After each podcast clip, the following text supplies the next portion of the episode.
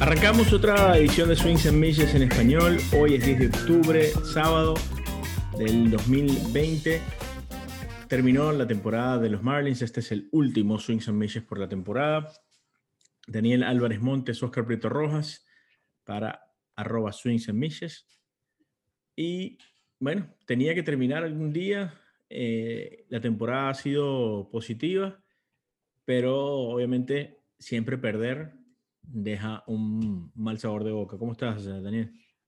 Completamente, Oscar. Eh, muy bien, un gusto saludarte a ti y a todos los que están escuchando. Y sí, eh, de hecho, nuestro compañero Craig Mish le hacía una pregunta a Don Mattingly, que le preguntaba si sentía alguna especie de alivio, esa es la palabra, relief, una vez que, que se terminó todo y, porque bueno, fue realmente un año muy estresante, con muchas cosas que le pasaron al equipo.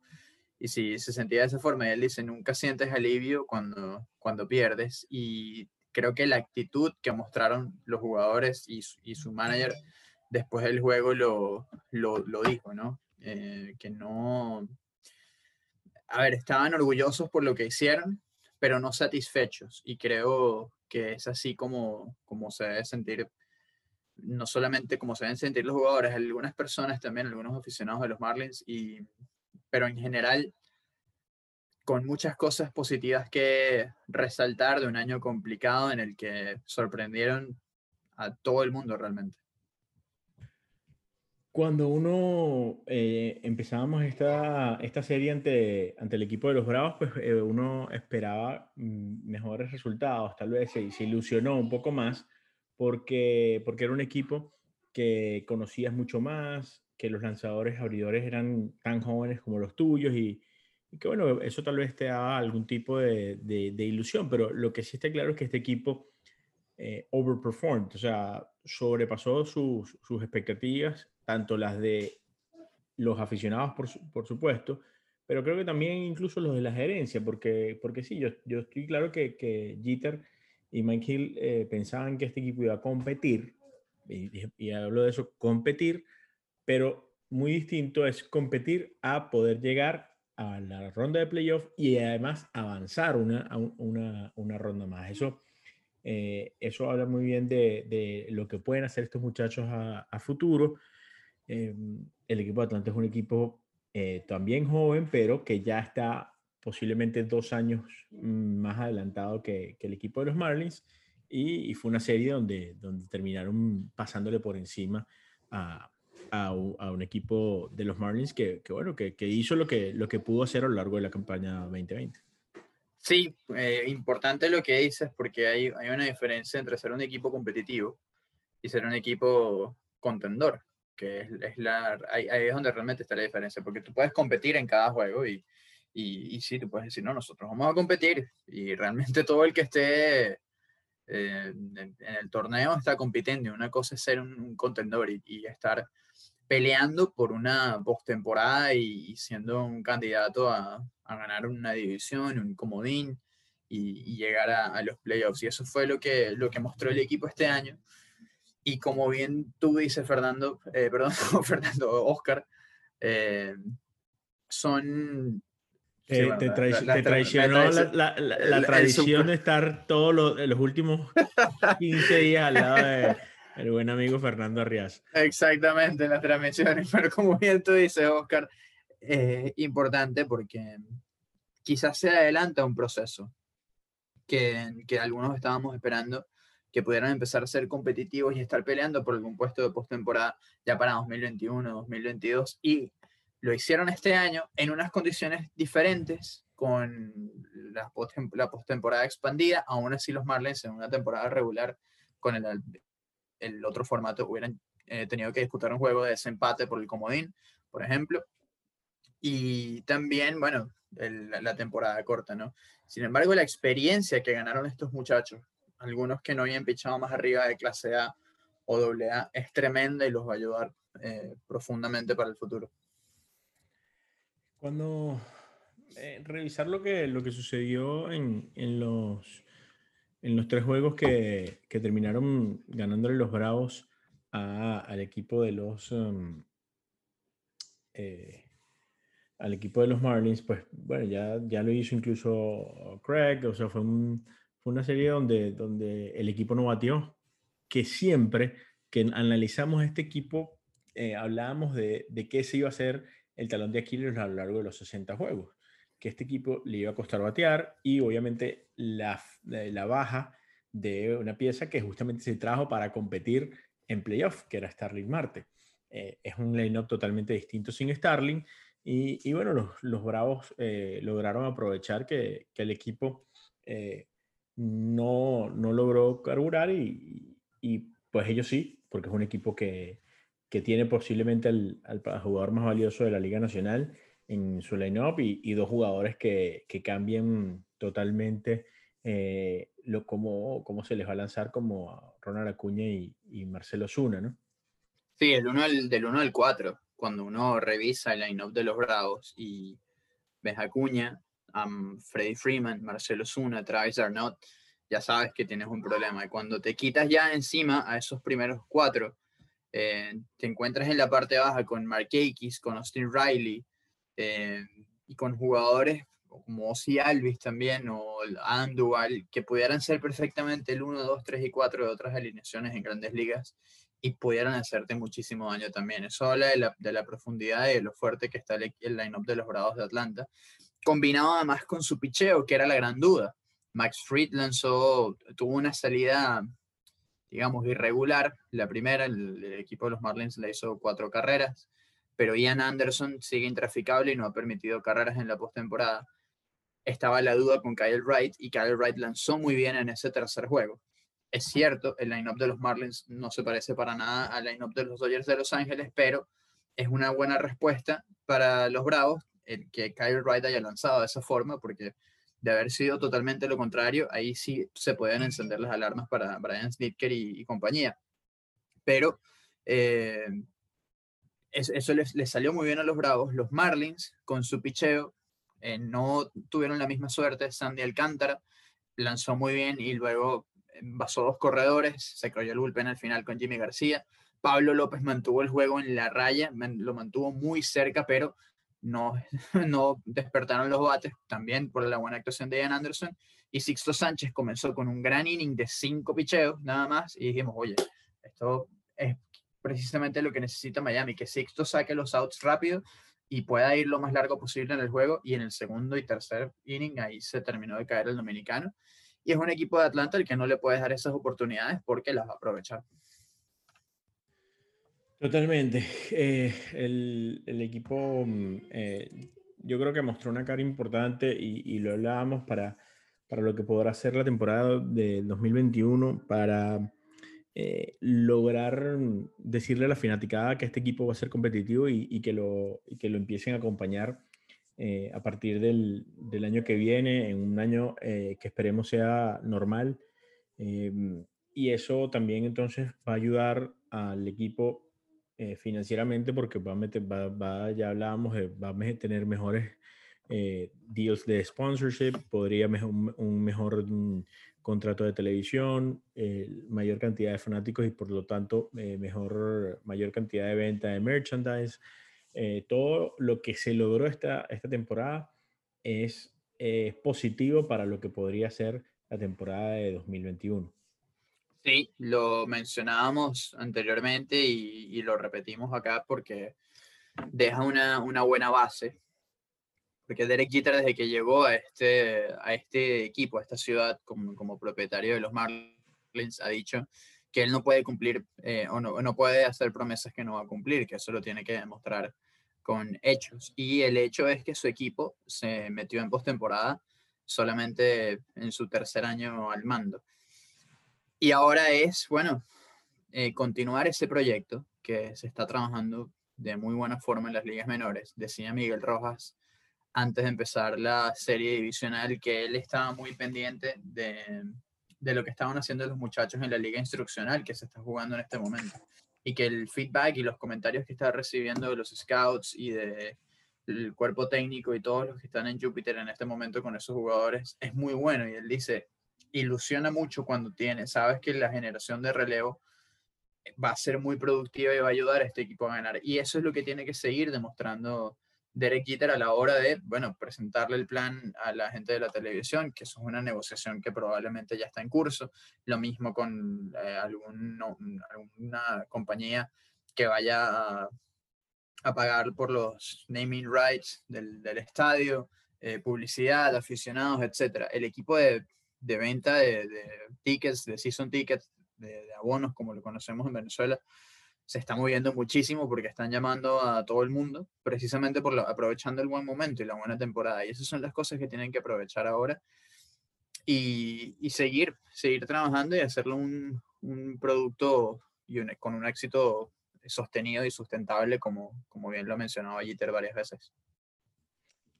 Yo no sé si, si pudiste eh, conversar eh, o cuál es el plan para, para, el receso de temporada de, de, de estos jugadores. Em, obviamente, al no, haber, al no haber podido tener una temporada completa, pues eh, ya sabemos que en Dominicana se va a jugar y que en México también. Eh, al parecer, eh, Venezuela va a jugar, pero sin presencia de jugadores del, formato de, ligas menores. por lo menos eso es lo que se rumora. y mm, aunque, lo último que escuché es que mm, habían personeros de MLB revisando cada uno de los estadios en Venezuela, ¿no? Sí, y parece que el, 15 de noviembre podría ser una fecha tentativa para, para un inicio de la liga. Ahora es lo que yo... A mediados de noviembre. Te hago una pregunta, porque estamos a 10 de octubre y hoy 10 de octubre no ha abierto el país. El país no, recibe, no recibe vuelos eh, de desde afuera desde marzo. Entonces, yo supongo entonces que eh, podríamos eh, pensar que el, que el, país va a abrir si es que obviamente van a recibir peloteros de, porque los peloteros tienen que llegar, los, tanto los, los, venezolanos como los norteamericanos. Sí, de, de, una forma u otra tienen que, que, hacerlo. Y como bien lo mencionabas, MLB está, digamos, haciendo su inspección rutinaria que hacen todos los años en los estadios, viendo las condiciones de terreno, en los clubhouses y todo eso hay peloteros que tienen planificado lanzar en, las ligas invernales, específicamente en la República Dominicana. Hay otros planes que van con los jugadores practicando en Júpiter, porque precisamente por el tema de la pandemia, eh, hay unos que sí no, no van a tomar la decisión de ir a jugar. Hay casos como el de Miguel Rojas, por ejemplo, que su esposa Mariana está embarazada y está cerca de dar a luz en un par de meses o en un mes y medio más o menos. Y, lógicamente no, no, va a poder viajar a, Venezuela, tiene que, que, ocuparse de la bebé. Y, y, bueno, esos van a ser los, los planes con, con, varios de esos jugadores, mantenerlos entrenando acá en Júpiter, así como lo estuvieron haciendo durante la cuarentena, eh, cuando ya se estaba acercando el Summer Camp. Y van a tener que, bueno, eh, es posible que busquen maneras de hacer bullpen en vivo o algunos eh, juegos interescuadra pudiera ser una posibilidad también porque no todos van a, poder viajar y otros no simplemente no, no, no, lo van a hacer no porque no puedan sino porque van a preferir eh, cuidarse lo más posible. Bueno, vamos a ver qué, qué termina qué termina pasando. Cómo ¿Cómo viste el ánimo de los, de los muchachos eh, post partido? Sobre todo, eh, ya hablabas de, lo que decía Miguel eh, Rojas, porque bueno, hay, decisiones que se tienen que tomar eh, ahorita en, en, receso de temporada, porque, porque bueno, ya una se tomó, que fue Starling Marte, que, que bueno, todavía, de hecho, el, equipo tiene la opción de, de un año más, pero ya con las declaraciones de Mike Hill uno entendía que que esa, opción iba a ser tomada, pero, pero hay muchas decisiones que se tienen que, que se tienen que tomar eh, en este receso de campaña. Sí, muchísimas, sobre todo porque hay una buena cantidad de jugadores en la, en la lista de lesionados y hay jugadores fuera del roster de, de 40 que, con los, con los que debes tomar una decisión y otros que están también en el roster de 40 y unos con los que quizás no estabas esperando y no estabas contando que, que tuvieran tan buenas temporadas y resulta que, que sí lo, lo hicieron. Entonces viene un, un off-season movido y complicado y unos próximos días que van a ser difíciles para, para McGill y, y la gerencia de los, de los tiburones de los Marlins, porque precisamente son, son no, no, son movimientos fáciles y son muchos peloteros con los que tienes que lidiar y saber, bueno, también a, a quiénes vas a proteger. Porque va a venir el draft de regla 5 en algún momento y hay peloteros que están en las ligas menores que no los has agregado al draft que también eh, puedes estar protegiendo. Y sobre todo sin saber todavía qué va a pasar en la temporada 2021, cómo va a ser la temporada, qué va a pasar con la temporada de ligas menores. Exactamente. Eh, o sea, tuviste un año donde tus jugadores de ligas menores no vieron acción. Eh, eso va a ser eh, clave para, para, lo que va a terminar pasando. Ya se ha hablado incluso de, de, una reducción de las ligas menores. Eso va a pasar independientemente de lo que, lo que pareciera. Eh, las ligas cortas, la clase A corta, la, la rookie, la, la, la, clase A de noche, pareciera que van a desaparecer y se van a quedar con, con muchos menos equipos. Pero, pero, ¿qué va a pasar si todavía mm, no se pueden tener público en los estadios? A pesar de que hoy eh, ya va a haber público en la serie de campeonato y, serie mundial, va a haber público en la NFL, que eso lo habíamos hablado eh, en su momento, Daniel, sabíamos que todo estaba pautado para que la NFL pudiera abrir sus puestas al público y que, bueno, aquí en Miami eh, regresara la pandemia al mil por ciento. No, es que a full capacity, o sea, el, el, Hard Rock Stadium de los Dolphins va a recibir a 65 mil personas. O sea, no estamos hablando de... Buena suerte. Es, es una locura. Buena suerte. Y, y, y, lo peor, lo más, lo más grave es que van a ir las 65 mil personas. Eh, pero lógicamente así, van a ir las 65 mil. Porque así de irresponsable es el ser humano. Entonces, sí, no, eh, es, es, una cosa que, que, no, tiene, no tiene sentido y, y, ahora, ahora esa es la parte que le toca a MLB, porque ya la NFL y sobre todo la NFL tuvo tiempo para estudiar el comportamiento de Major League Baseball y el comportamiento de la NBA. La NBA se sabía que iba a ser completamente distinta porque desde mayo habían anunciado el tema de la burbuja y cómo lo iban a, a, jugar y hasta ahora ha salido per, perfectamente bien. Ha sido un éxito completamente la burbuja en Orlando y ya estamos llegando al final de la temporada de la NFL, de, la NBA, perdón, ya estamos en la final de la NBA, 3 a 2 en este momento con, con los Lakers arriba. Y así como la NFL estudió todo esto, también llevándose por NASCAR, porque NASCAR fue el primer deporte, digamos, uno de los primeros que volvió y además que también tuvo público en, en las tribunas, eh, usaron todo eso para estudiar y ver, bueno, qué mecanismos podemos usar y cómo podemos traer a la gente de vuelta. Ahora, le toca a Major League Baseball esa parte de ver cómo es el comportamiento con la, con la, con la NFL, también con NASCAR y con otras ligas que estén jugando en este momento para ya tomar los planes para eh, tomar una decisión y armar el plan para la temporada 2021 y bueno, esperando que en algún momento aparezca una vacuna que, que termine de, de, digamos, aliviar todo esto y ya entremos en una situación normal, entre comillas, porque aún con la vacuna, volver a la normalidad que teníamos antes va a ser imposible. Sí, totalmente eh, complicado. Los, yo creo, te digo, los, los Marlins dejan un buen sabor de boca, eh, quedamos satisfechos con lo, con lo sucedido. Eh, una de las, de las uh, decisiones es Jesús Aguilar, ¿no? Eh, Jesús Aguilar caló muy bien en el grupo, eh, es un jugador que, fue importantísimo en el clubhouse y en el terreno de juego, porque que eso también hay que, hay que eh, decirlo, y es tan importante como lo, lo sucedido dentro del, clubhouse. Eh, se ha hablado sobre, sobre Aguilar, dijo algo Mike Hill y sobre, sobre lo que podría pasar con, con el primer base venezolano.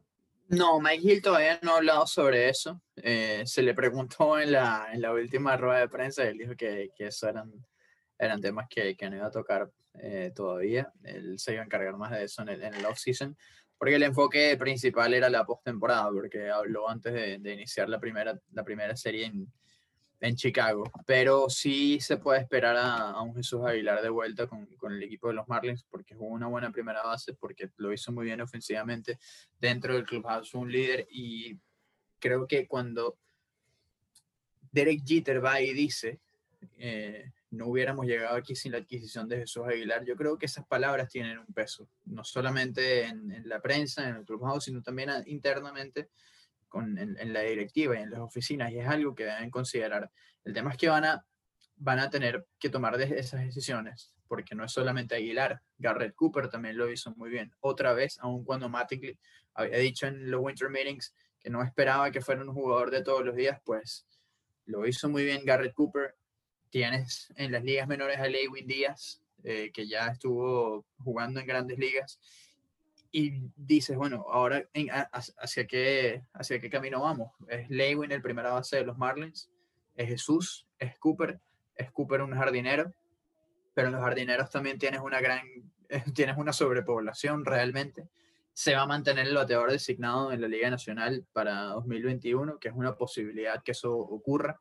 De ser así, yo creo que sí le da una mayor flexibilidad al equipo de, los Marlins y, a los otros 14 que están en la Liga Nacional.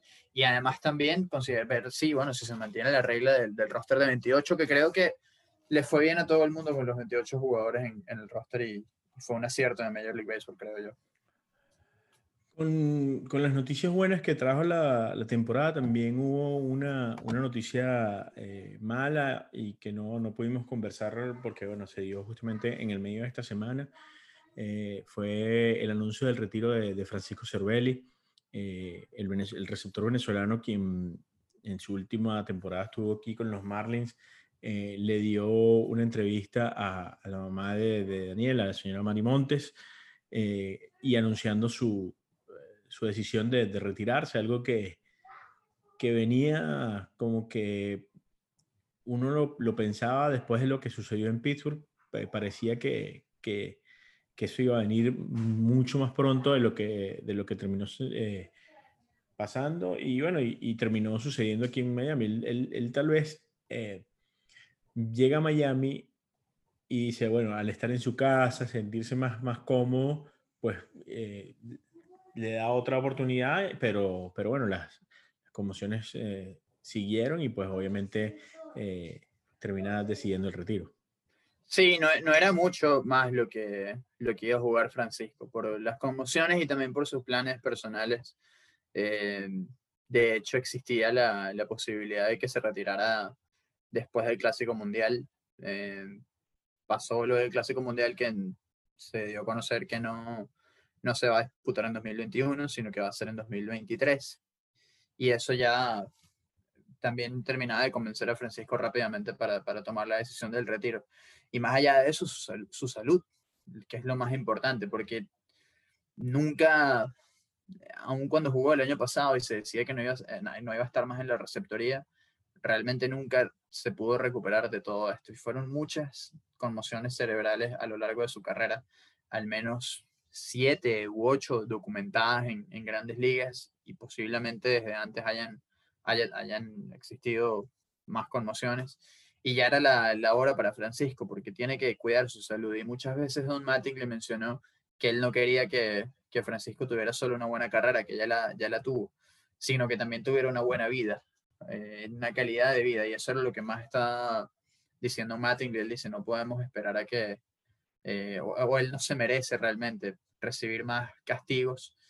Y, y me parece que es justo, ¿no? Con, con, Francisco. El impacto que causó en ese clubhouse y en ese equipo en el poco tiempo que estuvo aquí fue tremendo.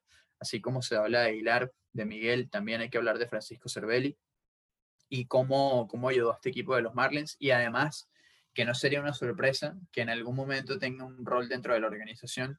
No sé si será como coach o como asistente de la gerencia o que esté trabajando en el desarrollo de los jugadores o de los receptores o del picheo, todo eso lo puede hacer Francisco, tiene las cualidades para hacerlo, él quiere estar cerca del béisbol, no sé qué tan rápido quiera, quiera eh, ya estar con un equipo, porque apenas acaba de retirarse y después siempre, eh, o muchas veces los jugadores prefieren tomarse quizás un año sabático dos, etcétera, disfrutando con la familia, amigos, viajando, haciendo ese tipo de cosas antes de, volver a, comprometerse con una organización.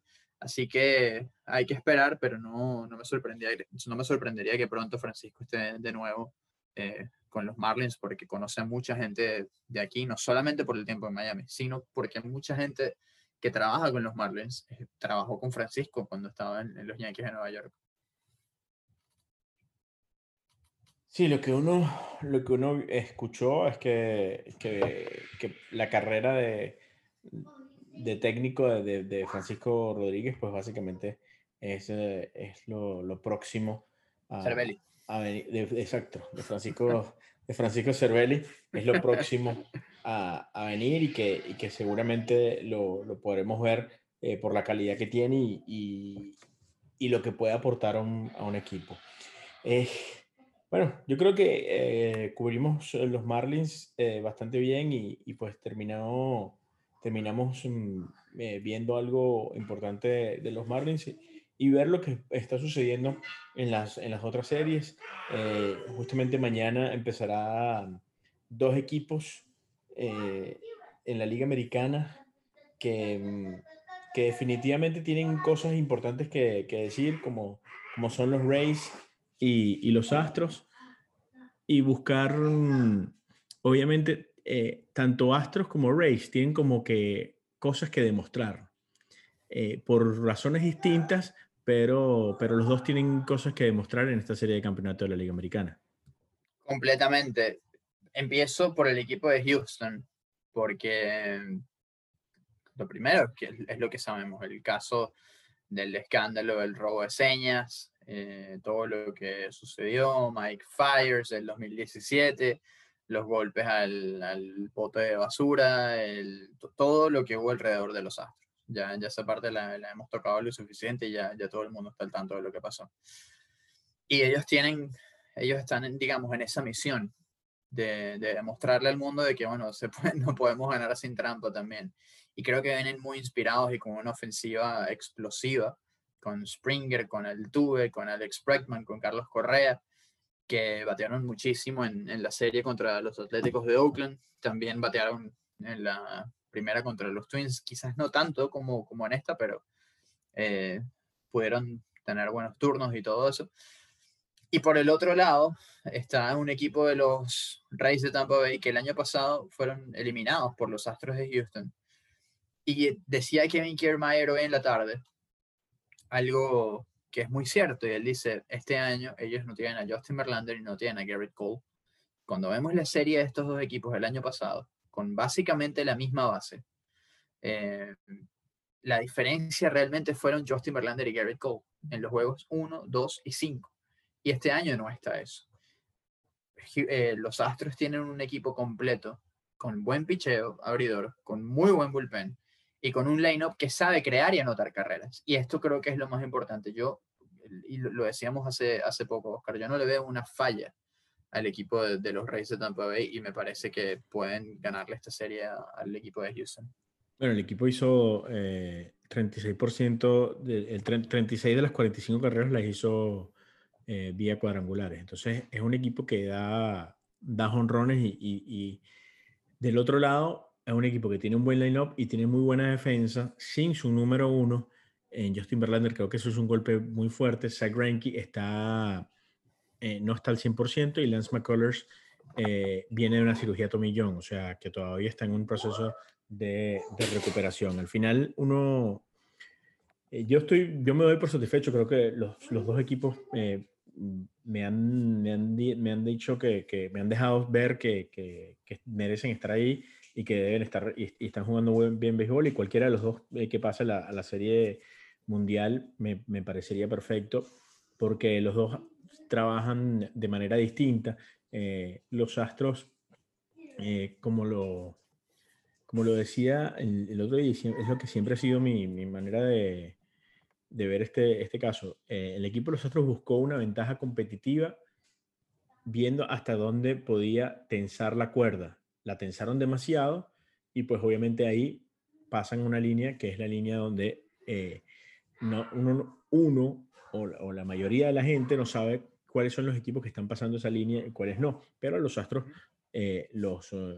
Eh, vino Mike Fires y, y, dijo lo que dijo y pues fue una investigación y se, se, se demostró que estaban eh, haciendo algo ilegal, pero es simplemente buscar esa ventaja competitiva que el equipo de los Rays es el mejor buscando ventajas competitivas, por eso están en la serie de campeonatos siendo una de las nóminas más bajas del béisbol, venciendo a la nómina, una de las nóminas más caras del béisbol, porque es un equipo que aprovecha y optimiza todos los recursos que tiene, todos. Entonces, eso es lo que vamos a ver. Vamos a ver a, Blake Snell, vamos a ver a Tyler Glasnow.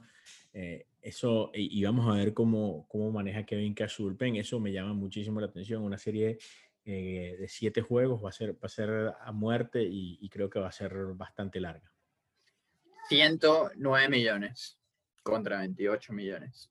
109 millones son los Yankees y 29, 28 millones son los Reyes de Tampa Bay. Garrett Cole, él solo cobra 36, o bueno, sin, sin el salario prorrateado, pero él solo 36 millones. Él solo cobra, eh, ¿cuánto? 8 millones más que toda la nómina de los Astros de Houston, de los, perdón, de, que los Reyes de Tampa Bay. Es una maravilla por cómo ellos utilizan los recursos, demostrando que sí funcionan, que, que eso me parece que es lo más importante.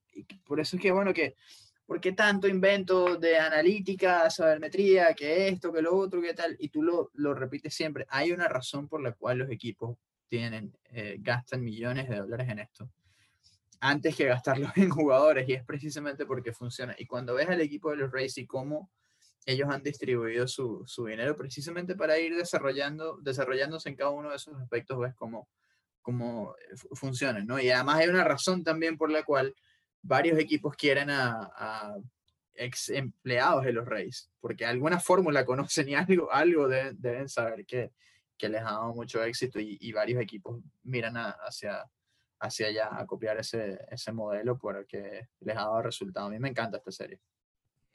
Por el otro lado, eh, creo que esta podría ser la última oportunidad de Dave Roberts. Eh, Roberts tiene un equipo para, para ser campeón Creo que eso no, no le cabe menor duda a nadie. Es el favorito en las apuestas. es el equipo de los Dodgers para, para ser campeón. Eh, tiene picheo, tiene bullpen, tiene ofensiva, pero todo lo tenía el año pasado menos a Mookie Betts. Y todo lo tenía el año antepasado menos a, a Mookie Betts. Entonces, siempre pasa algo, alguna decisión. Y, y, yo el otro día decía, sí, el, el tema es que Roberts no ha salido es porque esas decisiones también van compaginadas con la gerencia. O sea, si la gerencia si, hubiese sentido que en algún momento Roberts tomó una decisión que no estaba acorde al plan que ellos, eh, que ellos le dieron al, al, manager, pues simplemente lo hubiesen, lo hubiesen dejado ir. Eh, eso no, no, ha sucedido, pero, pero creo que esta es la temporada donde, donde, los, donde los Dodgers con un modelo eh, pensado igual al de los Rays de Tampa Bay con, con Andrew Friedman a la cabeza, eh, pero con obviamente un presupuesto 10 eh, veces mejor que el, que el, de los Rays, pues obviamente tienes la oportunidad de, de, de contar con jugadores que hagan las cosas. Cody Bellinger el, en la serie contra, contra el equipo de los padres eh, probablemente cambió la serie gracias a esa, esa jugada, eh, robándole ese, ese cuadrangular a, Fernando Tatis eh, Jr., porque con ese batazo volteaba el juego el equipo de San Diego y por eso hablamos de que esa posiblemente pueda ser la jugada de la postemporada si los, si los Dodgers logran trascender a, llegar a, la Serie Mundial o incluso a, ganarla, porque en el momento que la hace, Bellinger simplemente le quita el aire al equipo de, los padres. Para mí, este es el, este es el, único, este es el año para, para, los Dodgers y para Roberts. Si no logra Roberts llegar otra vez a la Serie Mundial e incluso podría decir ganarla, eh, que yo siempre digo que el, el, éxito es llegar. Si la ganas, bueno, la ganaste. Pero el éxito es llegar a la Serie Mundial y, y ojalá la puedas ganar, porque una serie de siete partidos puede pasar lo que sea, pero eh, no, no se puede considerar un fracaso perder la Serie Mundial. Sí, sobre todo porque entre cualquier cosa puede pasar, pasa algo como la atrapada de, de Corey Bellinger, que te cambia el, rumbo. quizás los padres de San Diego no eran un equipo para irse en tres juegos nada más contra, en, la serie divisional por el talento que, que, tenían y cómo se mostraron. Claro, cuando Mike Clevinger te da solamente un inning porque está lesionado y Dinelson Lamet no te pudo dar ni uno solo por estar lesionado, la serie cambia completamente. Y son esos, esos momentos los que te pueden cambiar el rumbo de, una, de, un, de un juego y de una serie de postemporada y de muchas cosas también que, que, se pudieron evitar o que se evitaron realmente eh, por la atrapada de Cody Bellinger, empezando por un jonrón, por el rumbo de los padres y también por un perreo histórico de Fernando Tati Jr. posiblemente, que quién sabe usted hasta dónde iba a, a ir ese bate, ¿no? Pero, pero sí, eh, los Dodgers tienen todo, a mí me parece que son el favorito eh, contra los Reyes de Tampa Bay, que me parece que del otro lado pueden tener una, pequeña ventaja, especialmente por su picheo sobre, sobre el equipo de los Astros de Houston. Y es un equipo que ya está listo, es un equipo que está listo para ganar. Y que llegaron, me parece que llegan en buenas condiciones. También el equipo de Atlanta, ojo. Eh, porque Atlanta prácticamente ni se despeinó con los Marlins, salvo lo que sufrieron el primer juego, que tuvieron que venir de atrás. De resto, estuvieron siempre arriba y, eso me parece que, que puede ser una ventaja para ellos llegando con, con descanso y, con todo el mundo listo para, para esta serie. vamos a ver qué termina sucediendo. Mañana empieza la serie de la Liga Americana a 7 y 37. El lunes empieza la serie de la Liga Nacional en ambos eh, escenarios. Eh, uno, uno, ve lo que, lo que va a suceder en, en la Liga Americana y eh, dice, bueno, Houston va con, con Valdés, ¿no? Y, mientras que Tampa Bay va con el, el ex ganador del Sayón, eh, el ganador del Sayón, Blake Snell. Mientras que los Dodgers irán con Walker Bueller y Clayton Kershaw y los padres están esperando a nombrar cuál va a ser, cuáles van a ser sus abridores. Sí, eh, Fran Verbal, lo que, lo que ha sido el trabajo de tanto de Fran Valdez como de Cristian Javier con los Astros de Houston, no solamente en la postemporada, sino en la temporada regular, les puede dar mucha, o les tiene que dar mucha esperanza para el futuro, porque Justin Verlander claramente no es eterno, tampoco lo era Gary Cole, y, y han desarrollado dos lanzadores muy buenos, con, con muchísimo potencial, muchísimo talento, que, que pueden ser la, la, cara de esta rotación para, para un futuro cercano. Claro, está Perlander, está Lance McCullers, Perlander no va a lanzar en todo el 2021, pero... Oye, a yo creo que no lo vamos a ver en el uniforme de los Astros, yo personalmente. Quizás un año más, no sé si con, con los Astros, pero, pero puede ser que, que vuelva por una temporada más en, 2022. Es difícil, pero... ¿Para qué? Despedirse, posiblemente, y ya. No, lo sé, pero por eso no, sé, por eso no sé si va a ser con Houston. Pero sea lo que sea, eh, lo que mostraron tanto Valdés como, como Javier fue muy bueno. Y, ellos tienen que buscar la manera de, bueno, reforzar esa rotación, desarrollar muy bien lo que tienen, porque aunque la gente, mucha gente no lo crea, el daño que le hace a Houston el no tener a, las dos primeras selecciones del draft en años consecutivos es tremendo, porque ahí es donde pueden estar realmente las figuras y las caras de tu, franquicia por, muchos años.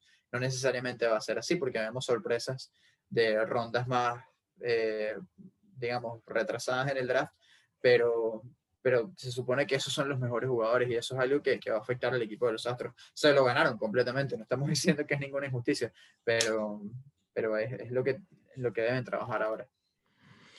Bueno, Así entonces despedimos la temporada 2020 para Swings and Misses en español. La verdad ha sido un total placer eh, este segundo año de, de Swings and Misses en español. Muchísimas gracias a, Craig Mish, quien es el, el artífice de este, de este proyecto, a Jeremy Taché, quien es el content editor de, de, nuestra, de nuestro site. Y, bueno, de verdad que para nosotros un placer hablar de, lo que nos gusta y, sobre todo el equipo de la ciudad que, que creemos que el proyecto está avanzando como, como debe, que las cosas se han hecho de la manera correcta y que, y que el equipo se está, se está formando para ser un equipo competitivo e incluso un equipo contendor y ya lo demostró esta campaña, así que, que espero eh, sigan escuchando y, y, que nos vemos, nos escuchamos. Eh, por supuesto, en abril, marzo, abril del 2021, señor Daniel. Así es, Oscar, ha sido un gustazo enorme eh, hacer el, este podcast contigo una vez más. Y bueno, agradeciendo a los que nos escucharon, a quienes han apoyado esto también y han estado difundiendo. Y bueno, esperándolos para la temporada que viene, que esperemos que sea completa con 162 juegos, no sé si con postemporada expandida o no, eh, y que nos puedan acompañar también ahí con, con mucho más contenido y una mayor cobertura. Hasta el 2021.